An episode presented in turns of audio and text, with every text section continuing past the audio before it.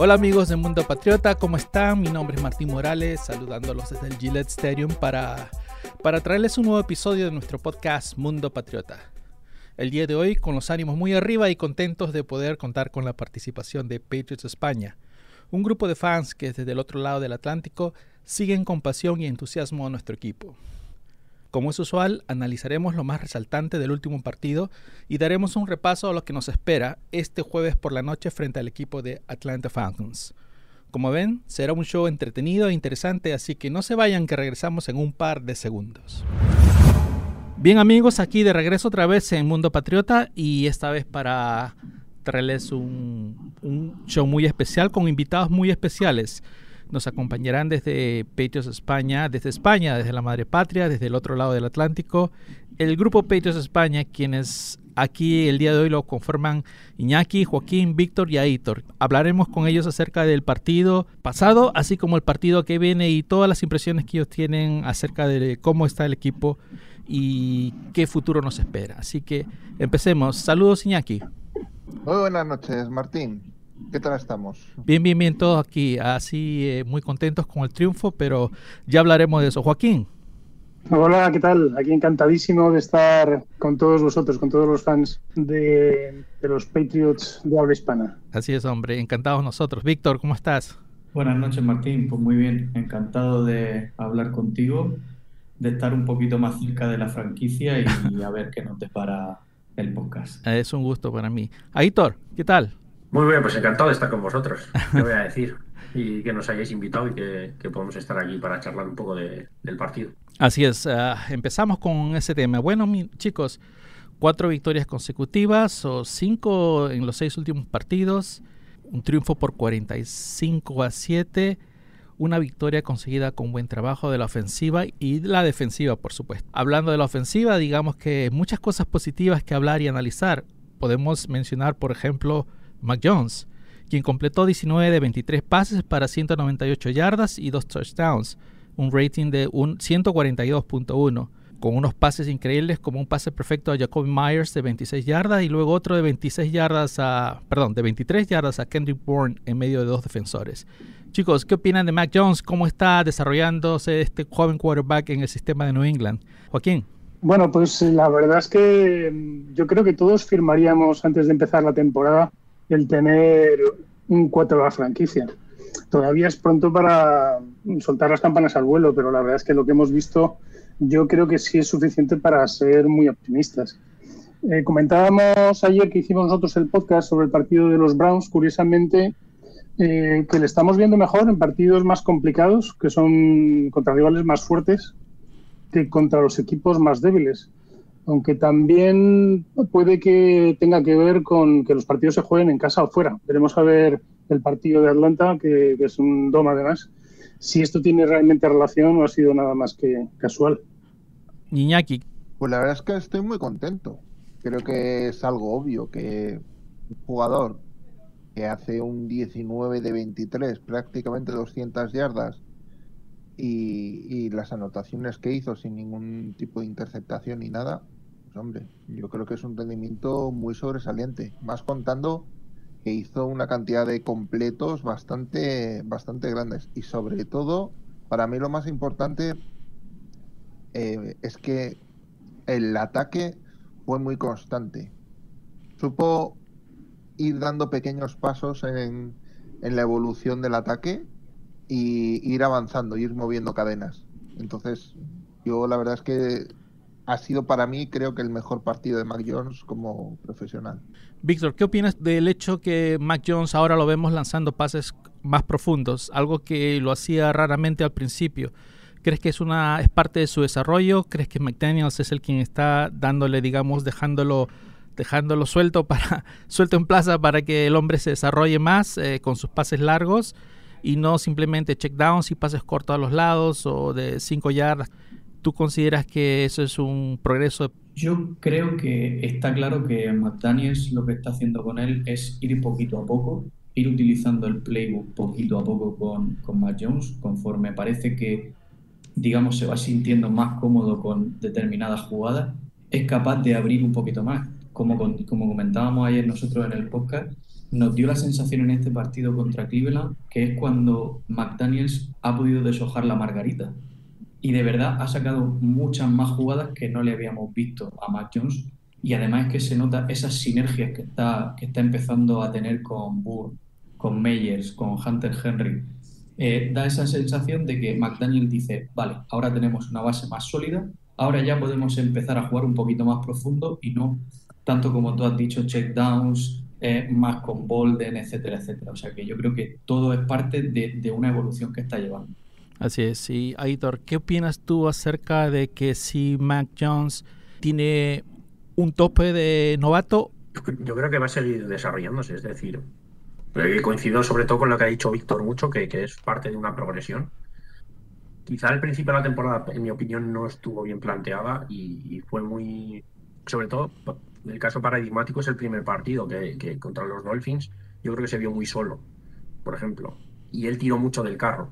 Y ahora es, es ahora con el que el equipo le está acompañando y sí que está entrando todo el equipo en progresión, cuando al principio de temporada no estaba todo bien atado lógicamente con un equipo con, muchas incorporaciones nuevas, desde el principio no va a funcionar todo bien.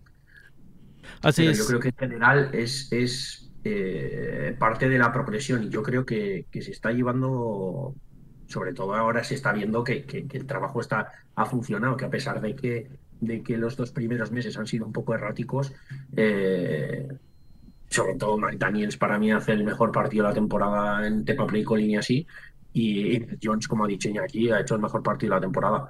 Y yo quiero remarcar una cosa que, ya lo dije ayer en el podcast, pero lo quiero remarcar, que me parece muy... Tener solo 23 pases. O sea, si tú si tienes 23 pases son, muy importantes todos los pases, no es como si lanzas 50. Y te cuesta mucho coger ritmo, porque al final es lo que hablamos, si tenemos 70, 75, 80 snaps ofensivos, tienes una muy poca cantidad de pases, la mayoría son carreras y, hacer eso con pases de mucho mérito que lanzó con una secundaria de Cleveland que jugó para mí bastante bien. No el game plan de Cleveland, pero quizá, o sea, el, rendimiento individual de los jugadores yo creo que sí fue bueno.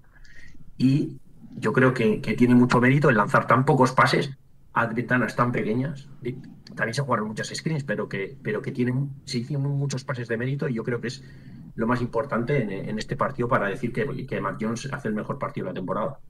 Así es, y también vimos el regreso de Trent Brown, quien solo su presencia simplemente hace más sólida esta línea ofensiva, la cual tiene mayores variantes y como hablaba con Iñaki, hay algo que creo él, nos, él gustaría comentarnos acerca de lo que él considera que significa la presencia de Trent Brown para la línea ofensiva. Sí, de hecho antes lo estábamos hablando que, que la incorporación de Trent Brown y que Michael Ongueno pueda jugar en formaciones jumbo como extra tackle supone dar un, un nivel, un salto hacia adelante en el juego de la carrera porque el lado derecho que se planteó en el partido del domingo en 3-4 snaps nada más, pero fue tan sumamente abrumador contra una de las mejores líneas defensivas de toda la liga como es la de Cleveland, pues hombre, es significativo ver cuando existe tanta dominancia, lo que se puede llegar a hacer con más trabajo, con más snaps jugando todos en común, creo que puede, puede todavía mejorar. Y el techo le tiene bastante alto.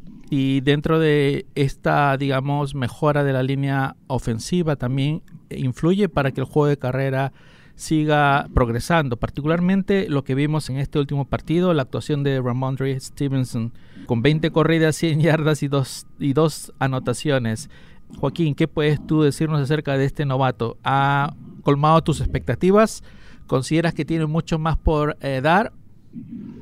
Sí, yo creo que poco a poco le están incorporando más. Ha aprovechado la, ocasión muy bien con la lesión de, de Harris y bueno, la verdad es que teníamos muchísimas expectativas por lo que hemos visto ya en pretemporada.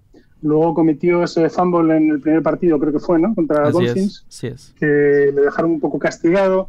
Luego ha ido alternando, yo creo que en función del rival, con JJ Taylor y, Stevenson, dependiendo de qué se necesitaba más.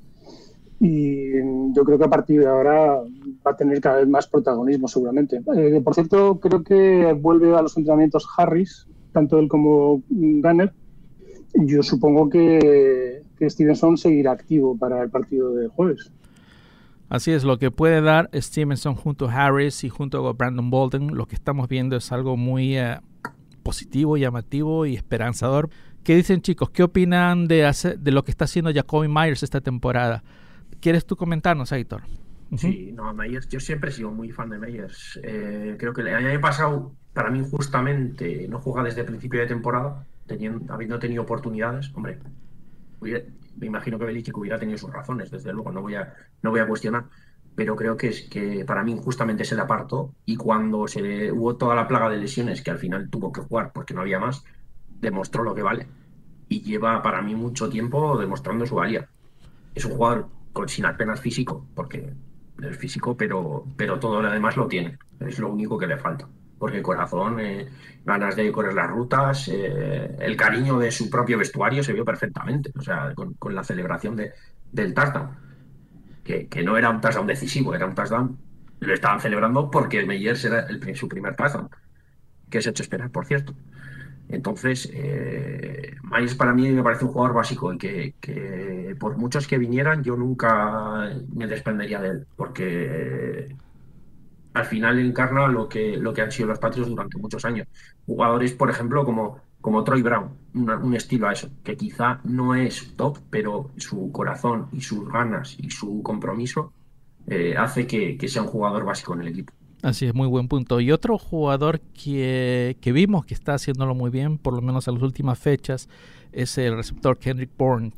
Tuvo cuatro de cuatro recepciones, 98 yardas y una anotación. Eh, tuvo una atrapada pero espectacular, tras un pase espectacular también de, de Mac Jones entre dos eh, marcadores, entre dos defensores. Eh, logró atrapar el, balón de una manera espectacular.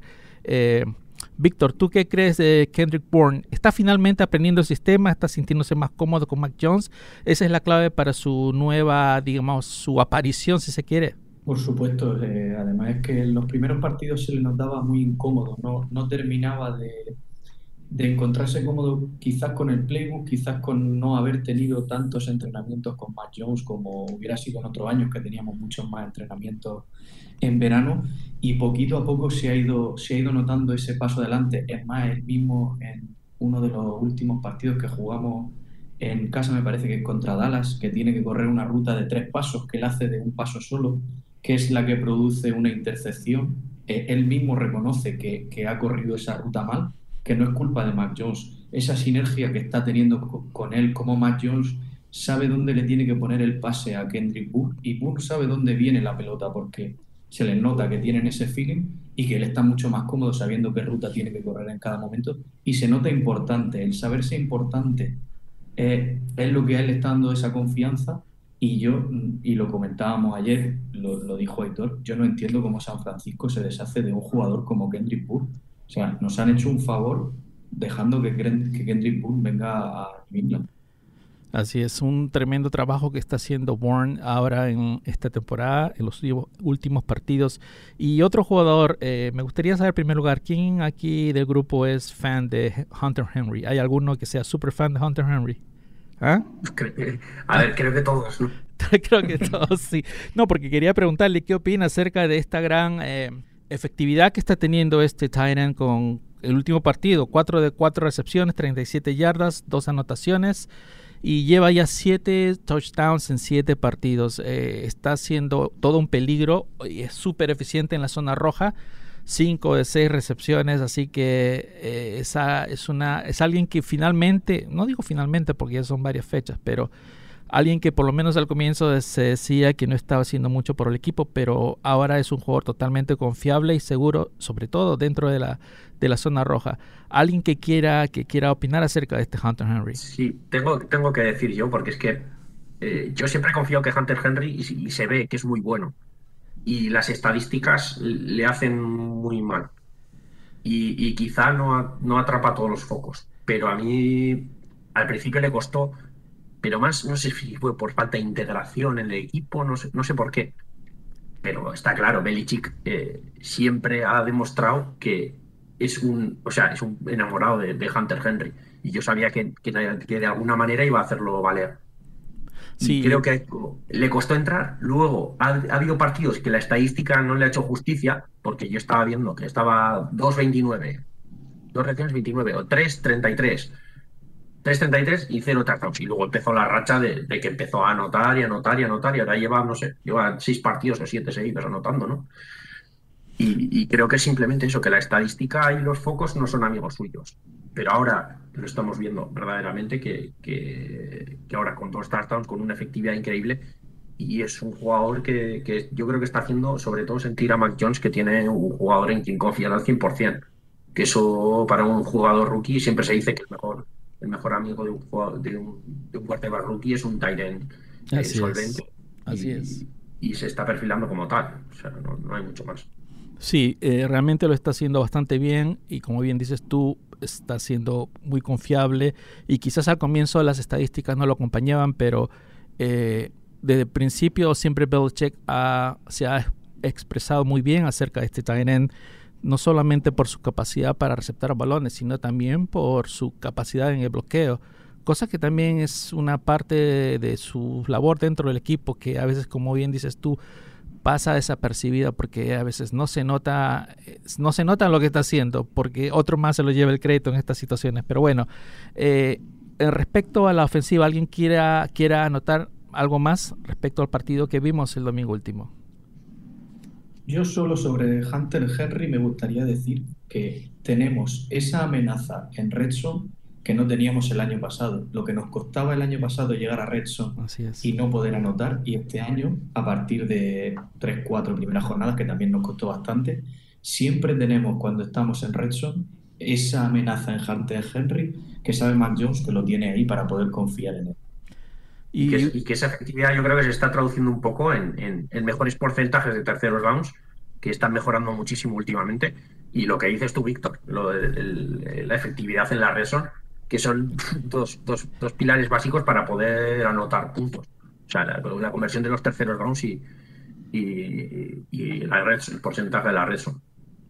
Es así, eh, muy cierto lo que dicen. Y otro jugador que no sé si mencionarlo en este momento, pero otro tight end del equipo que no hemos visto mucho, sobre todo a la hora de receptar balones, es John Smith. ¿Ustedes esperan la aparición de John Smith en la segunda eh, parte de la temporada o creen que ya es un, un caso perdido. ¿Quién quiere comentar? Sinceramente, con John Smith, ese, ese típico jugador que, yendo a colación de lo que decías de Hunter Henry, hace mucho trabajo sucio. Lava mucho la ropa para el equipo. Es decir, igual no tiene los focos, no están todas las jugadas orientadas hacia él, pero si es capaz de bregarse para que otros puedan brillar y por ejemplo, ver a John Smith jugando como ha jugado varias veces como fullback, se han visto cosas importantes. Y jugando de tight end, bloqueando también ha hecho cosas importantes. Entonces, vale que se le paga como un jugador estrella, porque al fin y al cabo es un end estrella, pero ahora se le está pidiendo ese tipo de rol. Cuando se le necesite en otro rol más ofensivo, más de recibir balones, pues tendrán su oportunidad. Así es, y creo que con eso cerramos el tema de la ofensiva y nos vamos a dedicar un poco acerca de lo que vimos de la defensiva. Empezamos con el juego por tierra, que limitamos a los Browns y a Tiernes Johnson a solo 99 yardas. Ciertamente no estuvo Nick Chubb ni Kareem Hunt, pero de todas maneras es una de las mejores líneas ofensivas eh, bloqueando en el juego eh, terrestre, ¿no? Así que, ¿qué ¿Qué les parece a ustedes el trabajo que está haciendo eh, la defensiva de Nueva Inglaterra en ese sentido? ¿Quién quiere empezar?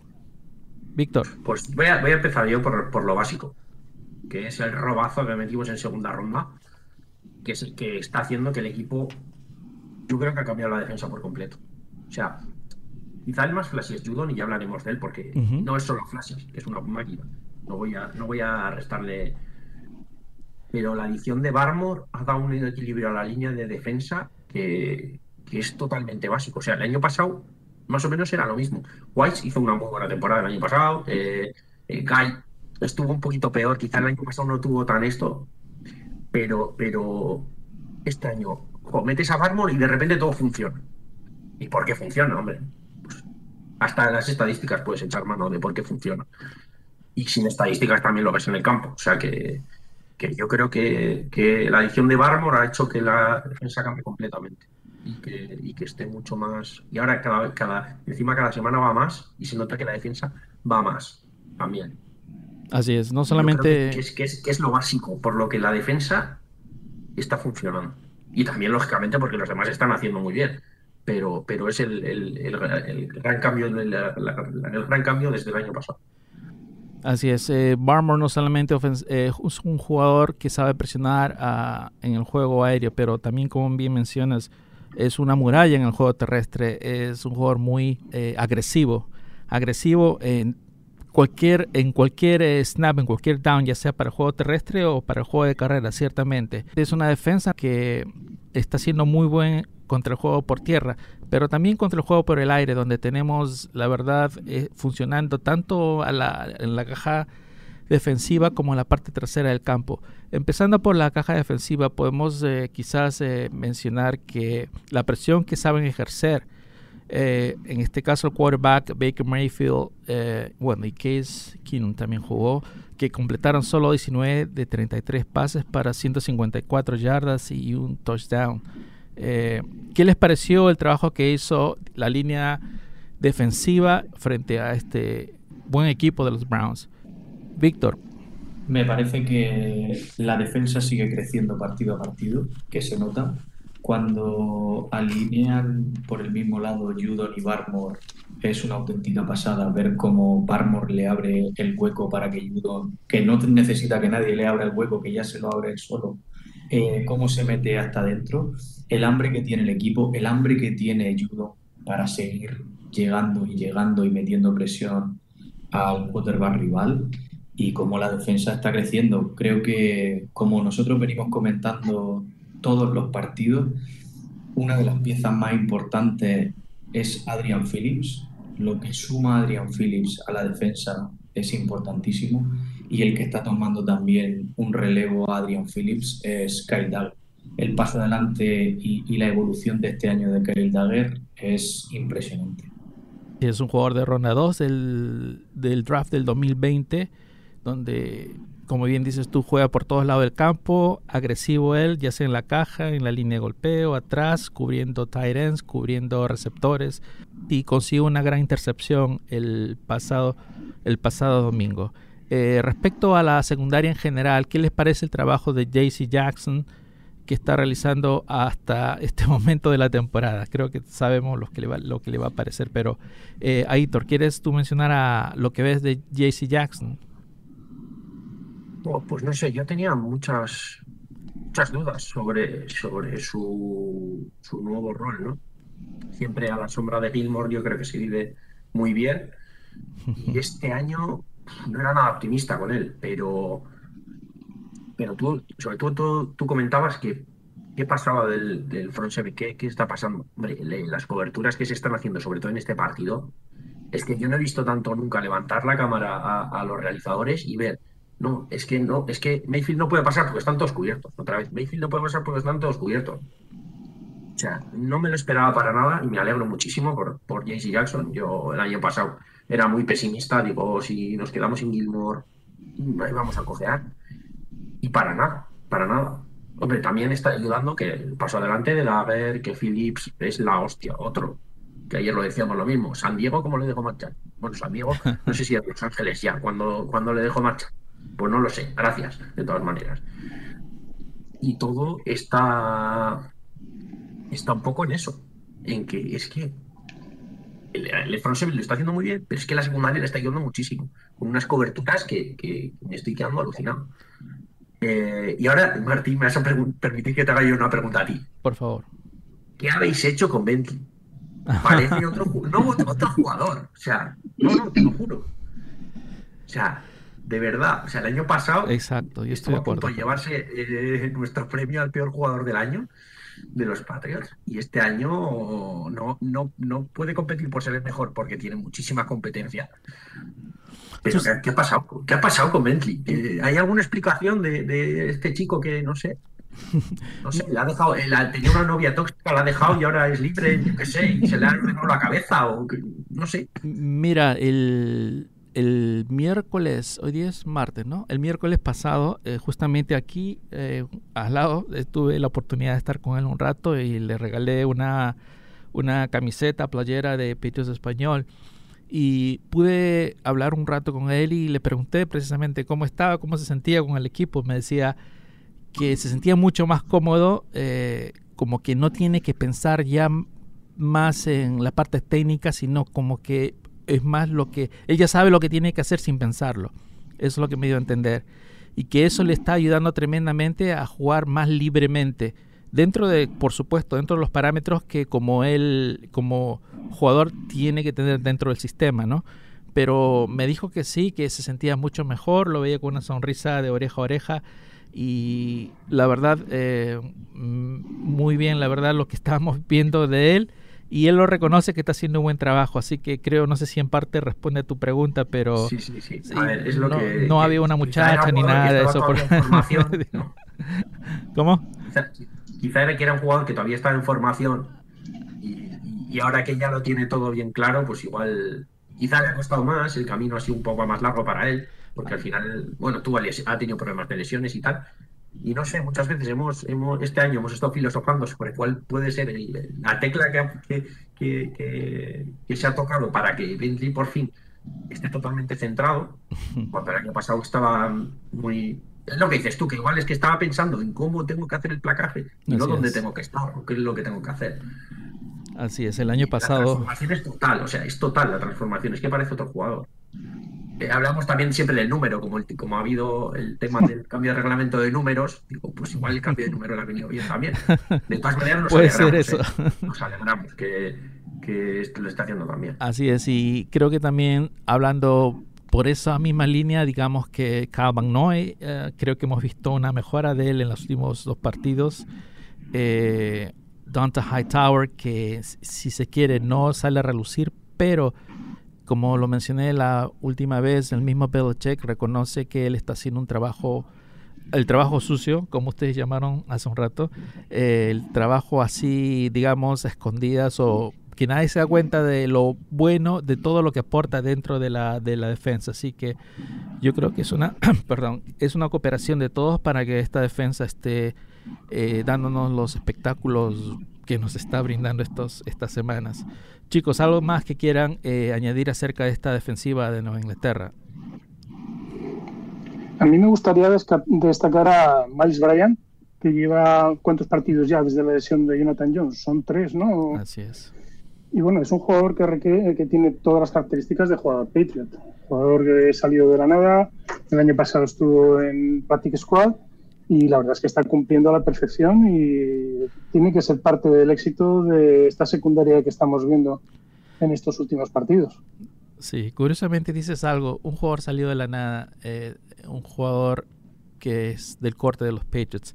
Algo, una frase muy llamativa, pero la verdad es que es cierto. Muchos de los jugadores con los que contamos no son jugadores de renombre y sin embargo vienen acá y se, se adaptan al sistema y salen, sacan a reducir lo mejor de ellos. Así que por lo menos creo que ese crédito le podemos dar a nuestro entrenador Bill Belichick. Bueno chicos, creo que ya eso era. Creo que ya podemos dejar el partido del domingo pasado atrás y nos vamos a concentrar en el siguiente juego. Pero antes de eso haremos una pequeña pausa y regresamos, ¿va? Bueno chicos, ahora le damos vuelta a la página y nos concentramos en el partido de este domingo frente a los Atlanta Falcons. Un equipo que tiene un récord de 4-5 y que llega una derrota por 43 a 3 ante los Cowboys. ¡Wow! ¡Qué, qué paliza! Bueno, empezamos por la carrera, cuando los Patriots van acarreando el balón. ¿Qué piensan ustedes? ¿Qué tanto éxito va a tener New England eh, a la hora de correr el balón? Iñaki. Pues mira, yo te puedo decir una cosa. Bueno, te voy a hacer una pregunta primero. Voy a saltarme un poco el orden. Hombre. ¿Eres amante de las estadísticas avanzadas, sí o no? Sí, me gustan las estadísticas, la verdad que sí. Es que hay una estadística que viene a, colación de este partido y es que Atlanta es el equipo que permite mayor cantidad de puntos por jugada de toda la liga. En general, hablo de, la defensa de Atlanta sí. en todos los partidos. Es el, es el equipo de toda la NFL que permite mayor cantidad de puntos por jugada. O sea que si tú tienes muchos snaps, te aseguras que le vas a meter muchos. Sí, sí. Así y si tienes poco, le puedes meter. Así o sea, Que puedes, puedes, puedes tener un ataque explosivo y ganar. Así es. Sé que ah, Atlanta permite 122 eh, yardas por partido, así que es el 21 dentro de, los 32 equipos en el juego de carrera. Lo, único que a mí me preocupa de este partido es que nosotros venimos, ellos también, pero venimos de jugar domingo y jugamos jueves. Y cuando termina el partido de Cleveland, Belichick lo primero que les dice a los jugadores es que hay que estar concentrados hasta el miércoles por la noche, porque el miércoles viajan seguramente, y que el jueves es un partido importantísimo, porque creo recordar que este fin de semana contra Cleveland, si le ganábamos a Cleveland, teníamos un 68% de probabilidad de entrar en playoff, con lo cual, si este jueves conseguimos ganar a Atlanta, eso puede pasar a ser un 80%. Prácticamente eh, puedes dejar, eh, entre comillas, cerrado el acceso a playoff lo importante que es eh, ganar ese partido. Creo que Dan Quinn, de ex entrenador de Falcons, que es el, el coordinador defensivo de Dallas, nos ha enseñado cómo tenemos que jugarle a Atlanta para limitar su ataque y nosotros aprovechar mucho nuestro juego terrestre para castigar a la defensa de Atlanta. Así es, con la presencia de Ramondre Stevenson y Damien Harris probablemente, aún no se sabe, creo que estaríamos muy bien para afrontar a esta defensa que como bien dijimos no es de las mejores de la liga, así que hay cierta vulnerabilidad para poder atacarlos. Bueno, yo creo que tuvo mucho que ver la mejora de la línea ofensiva en la actuación tanto de Bolden como de como de Ramondre Stevenson eh, contra los Browns. Entonces yo creo, espero que por fin, porque al fin y al cabo la línea era un poco la joya de la corona, era quizá nuestra línea más fuerte, más profunda, y se nos vino un poco todo abajo con algunas dudas con Win, con la versión de Turn Down, con los cambios que hemos tenido que hacer, con Win ha jugado pues, en un montón de, de posiciones distintas. Y yo creo que una vez que seamos capaces de asentar la línea, se va a sentir muchísimo más cómodo Mac Jones y desde luego vamos a ser capaces de correr muchísimo mejor. Yo creo que es una de las claves de la mejora del partido del, domingo. Y espero que se repita contra Atlanta. Así es, y cuando ya hablamos de las virtudes de Mac Jones, el trabajo constante o positivo de Jacoby Myers, el surgimiento de Kendrick Bourne y la confianza que entrega Hunter Henry dentro de la zona roja, bueno, todo esto podría jugar un tremendo papel este jueves por la noche ya que esta ofensiva de Nueva Inglaterra viene a toda máquina y creo que va a poder hacer un buen trabajo frente a una defensa que tiene sus espacios que deja, tiene sus debilidades, es la palabra que buscaba, así que, ¿qué opinan chicos? ¿Qué tan bien nos va a ir en el juego aéreo con Mac Jones? ¿Ustedes creen que va a haber un ataque, digamos, eh, agresivo por el aire o va a ser algo más controlado? No sé, yo creo que, la base del partido tiene que ser el de, el de contra Cleveland correr, correr, correr y pasar cuando, cuando tengas que pasar. Eh, yo creo que sin el planteamiento adecuado, eh, porque eso, es lo que juega este equipo. O sea, el equipo de un, en un principio ya sabemos que está construido para correr. O sea, te estás trayendo un Tyren que bloquea, eh, has reforzado la línea, te has traído más corredores. De hecho, luego se supone que tienes suficientes corredores como para, para deshacerte de Sonny Mitchell. O sea, que, crees que lo tiene suficiente. Ya has cerrado el fullback con, con Jacob Johnson. Entonces, en principio, y, también, ah, obviamente hay, hay refuerzos en el tema aéreo, pero, pero la línea, o sea, el equipo está planteado para correr. Por lo tanto, que ah. vayan corriendo, corre. Y luego va a jugar con el play action, a ver cómo salen los screens.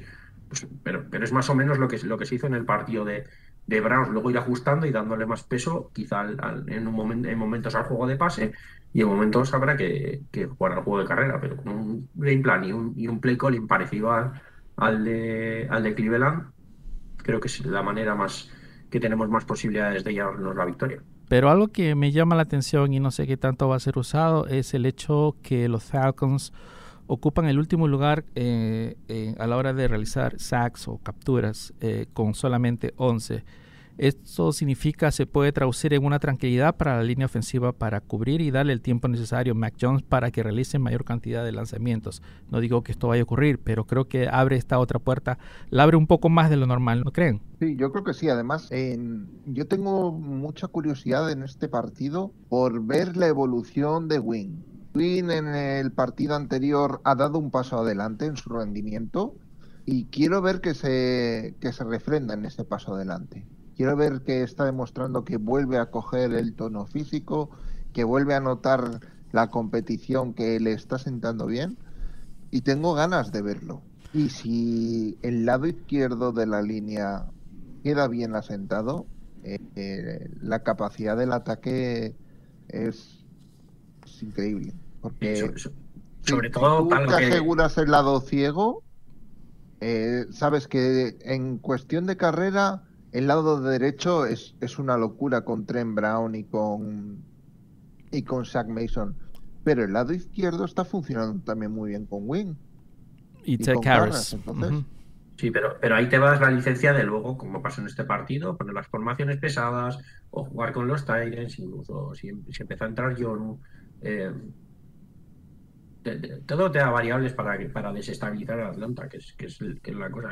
Intentar ganar el partido de una manera sencilla. Y sencilla digo por lo que decía Víctor, porque eh, tienes mucho, muy poco tiempo para preparar el partido y, no puedes hacer planteamientos muy arriesgados ni preparar cosas súper estrambóticas porque tienes apenas dos días para preparar el partido. Y encima luego jugando fuera, claro, que, que tienes el, mm. el, el handicap del viaje, claro.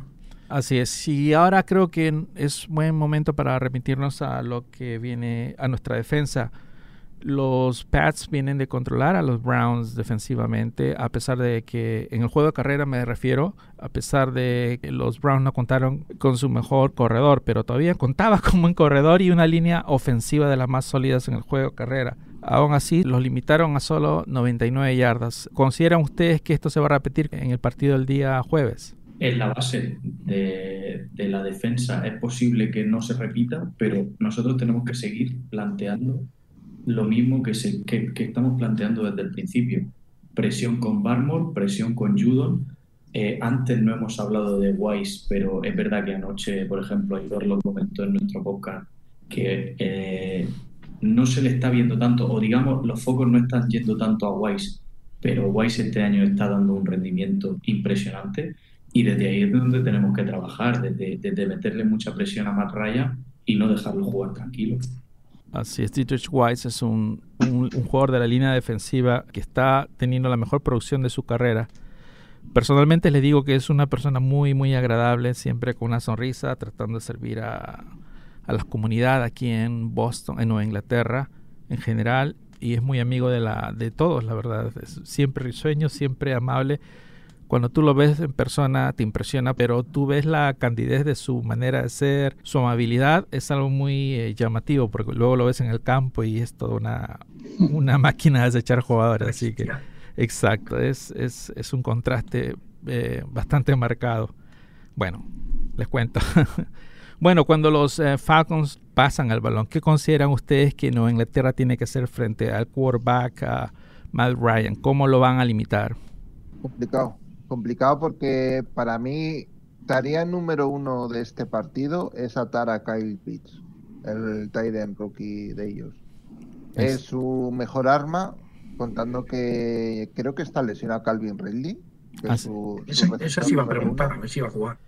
Creo que no va a jugar todavía. No ha vuelto, ¿no? No, todavía. no. Todavía tiene problemas o asuntos mentales que arreglar, si no me Así que, perdón, Iñaki, continúa. No, y que básicamente la, tarea principal de la defensa de New England es, es parar a Kyle Pitts, porque en el juego de carrera Atlanta no es un equipo súper potente y más contando que el corredor que más está corriendo es Cordale Patterson. Recordemos un ex nuestro. Le conocemos bien, sí. Que por cierto también parece que no va a jugar. Estaba lesionado. Este, este, año, no es por nada, pero tengo que decirlo, este año con las lesiones, eh, de las lesiones de los rivales, quiero decir. O sea, nos hemos librado. de McAfee no nos hemos librado, pero bueno, como estaba en recuperación tampoco tuvo un partido muy brillante, que aún así hizo cositas. nos hemos librado de Chap y alguno más. Eh, un partido nos libramos de CJ Mosley también, uno de los partidos de contra los Jets. O sea, hay que reconocer que un poquito de chamba estamos teniendo con, las lecciones de los rivales. ¿eh? Bueno, Patterson yo creo que estaba limitado, pero está en duda. Está en duda. La verdad es que ha sorprendido durante todo el principio, bueno, ¿quién lo iba a pensar? ¿no? Yo, me hace gracia porque en todas las fantasies es el clásico jugador que estaba completamente libre, no tenía ningún equipo y se ha lanzado todos los jugadores de fantasía por él, porque ha producido una cantidad de puntos tremendos. Yo creo que poco a poco el efecto sorpresa se va a ir pasando, pero bueno, eh, es lo que decíais, que lo conocemos bien y bueno, habrá que estar muy atentos, porque es él, incluso en el roster aparece como corredor. Así es. Pero en realidad es un receptor más. Ah. Y, bueno, pues habrá que estar muy pendiente, ¿no? Supongo que será Dagger, ¿no? Y, y los linebackers lo que tendrán que estar más atentos revisando un poco las estadísticas, uh, Pitts lleva 40 recepciones para 606 yardas y un touchdown. 600 yardas lleva ya. Ya, Cordero Patterson ya. Yes, Cordero Patterson lleva 39 recepciones y 5 touchdowns. Así que son. Eh, bueno, también un tight end, Hayden Hurst, con 20 recepciones, pero el mayor eh, problema ciertamente que es este Pitts. Chicos. Patterson, por cierto, también mm, retorna. Patterson. es, el, doble peligro.